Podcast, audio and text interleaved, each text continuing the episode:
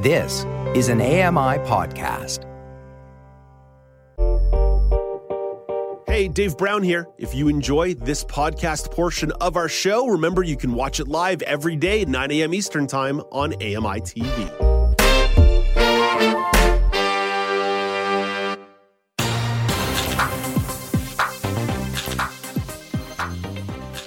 Welcome back. It's the Now News panel on AMI. I'm Dave Brown, joined by Joeita Gupta and Michelle McQuigg. We've got one more topic on deck. I'm going to give you a thumbnail sketch here. A 61 year old man has been arrested in the murder of two Toronto women from nearly four decades ago.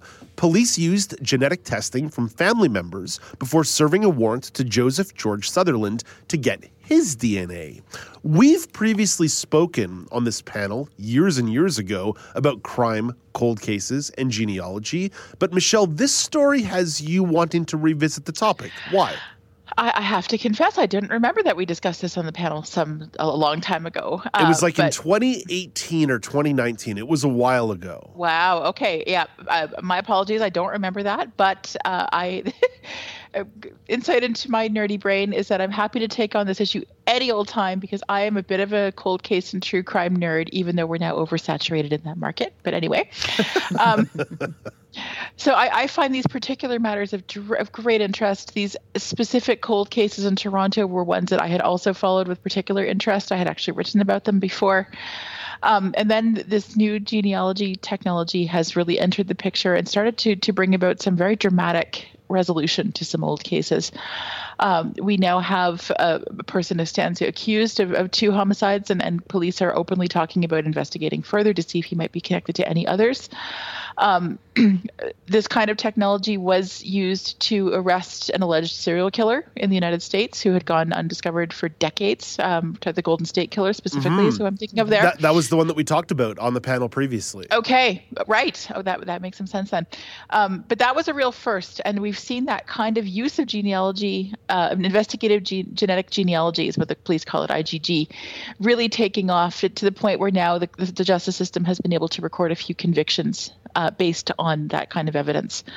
So I thought this would be a good time to revisit this because it's such a complicated issue in terms of where you stand on this. Uh, with the kinds of track record that I've just outlined and the cases and the, the arrests that have been made, mounting an argument in favor of using IGG is not that difficult. You've got some very, very persuasive results to fall back mm. on. For those who are opposed to it, though, the privacy concerns about people using things like Ancestry.com or um, any of the genealogy services that are available out there, uh, who are right you know submitting their data in in the interest of finding more more about their family tree and then mm-hmm. potentially having it used for completely different purposes that might even bring uh, some detrimental results to their own family members.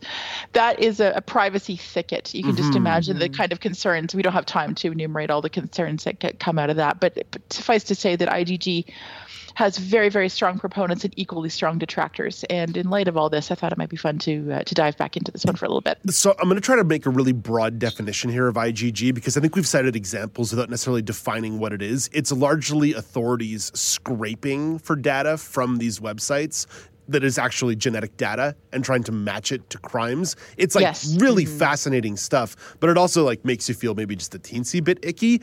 That said, there's also a component of justice here. Mm-hmm. Like, do people deserve justice if their family members were murdered? I don't mean to laugh as I say that, but like, it seems so obvious that like it's preposterous. So you can see where the critics are and you can see where the supporters are. Joeita, where do you find yourself landing in this conversation? I think it all depends on the application. So, of course, it's very hard to countenance a situation where an individual's privacy concern would be seen as greater having greater societal value than resolving a cold case but again i mean you could have other scenarios where um, you, you, you know these private companies hand over genetic data to insurance companies and they de- start in denying insurance claims saying you have a history of diabetes mm-hmm, or stroke mm-hmm. in your mm-hmm. family so it all comes down to the application and i think when we think about uh, police investigations and igg in particular there isn't enough uh, we don't have enough um, judicial oversight yet in canada we don't have enough exactly. processes and procedures in place in canada and bearing in mind that our genetic information is probably the most personal information we can have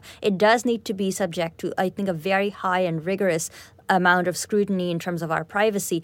Um, the question of consent comes up. So you might hand over your swab, but what does that mean for all the relatives who might get tracked in the process? yes. Exactly. And and you know, Yeah. it's not just a privacy concern; it's also a civil liberties concern. Are we opening up the can and widening the scope of police surveillance? So you you know, does your aunt or uncle or grandparents now get um, trailed by the police, or do their neighbors get questioned because uh, so, there was some kind of a flag? So there are all of these really interesting questions to to uncover. I think the problem is it's so new that I think people are in equal parts fascinated and excited by its possibilities and intimidated by uh, letting the genie out of the bottle, as it were. the genealogy out of the bottle, if you were. Wow, Uh, wow. Yeah, move move past and break things, right? This is this is big tech at its finest, and then the things you break turn into civil liberties, and it's fascinating because ultimately, when we come to police investigations, one of the core underpinnings of getting access to data or information or searches is probable cause.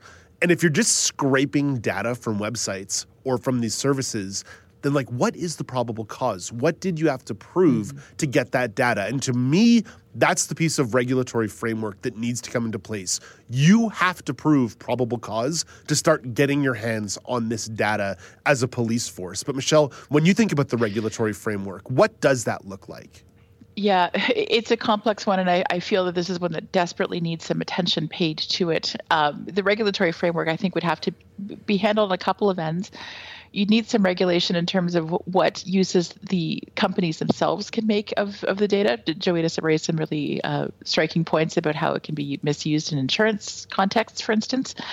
But I do think there also needs to be regulations put in place as to what other outside companies can have access to that and under what conditions. And I think this is where it comes back to what you're talking about, Dave, in terms of probable cause. I think the genie is out of the bottle in terms of having this available as an investigative tool for police. I don't think there's any way now that police are going to say, listen, yeah, you're, you know what, you're right. Yes, we, granted, we've solved all kinds of cold murders and we've caught a couple of serial killers, but yeah, you're right. We're going to abandon use of this tech. I don't think that's going to happen. I think there now needs to be a way for, to, to oh we may have just muted michelle or michelle may have just muted herself. Oh no. No no no. Okay maybe maybe well we're, Hi. we, oh there we go. We got, we got michelle back. We got michelle back. Okay, okay. Uh, I was just going to say, I, I don't think that they're going to to cease using this technology in light of the successes that they've had. There does now need to do be a way to reconcile those and put some pretty clear guidelines in place in terms of probable cause. All of this, though, I feel the need to point out that we don't know a lot about how this investigation unfolded, what kind of probable cause may or may not have existed. They're not saying much beyond the fact that this technology was put into play. Um, this case actually offered a bit of a fascinating snapshot in terms of the evolution of DNA technology and how it's been used. Uh, these were considered to be separate and, and unassociated murders back in 1983. They were only linked in 2000, and now 22 years later, we have that resolution uh, after the D- uh, um, this case actually offered a bit of a fascinating snapshot in terms of the evolution of DNA technology and how it's been used. Uh, these were considered to be separate and, and unassociated murders back in 1983. They were only linked in 2000, and now 22 years later, we have that resolution uh, after the A name was found for the DNA match that was established 22 years before. So cases like this offer a fascinating litmus test, but also expose where there's work to be done. We, I've got to hold you to 30 seconds each on this because media superstar Joeita, inter, uh, Joeita has to get to a different interview uh, for the Pulse. So, guys, 30 seconds or less. Would you ever consider swabbing your DNA to use these kinds of services? I would love to learn more about my family tree, but I don't think I want to give private corporations my DNA. Joeita, what about you? No way, Jose. Michelle? Hard no on this end. Yeah, I, I, you know, I'm willing to give Spotify my data for the Wrapped feature because I like to know what I was listening to this year. But yeah, you, you can't have my DNA. If I can't Yeah. donate sperm to a sperm bank, you can't have my DNA or either. uh, Michelle, I say goodbye to you here, but we'll talk to you on. Hi, I'm Ramya Amathan. Join me weekly for AMI Audiobook Review, the podcast that explores new titles, introduces us to famous narrators, and updates what's hot at the Center for Equitable Library Access. Download episodes of AMI Audiobook Review from your favorite podcast provider. Monday morning.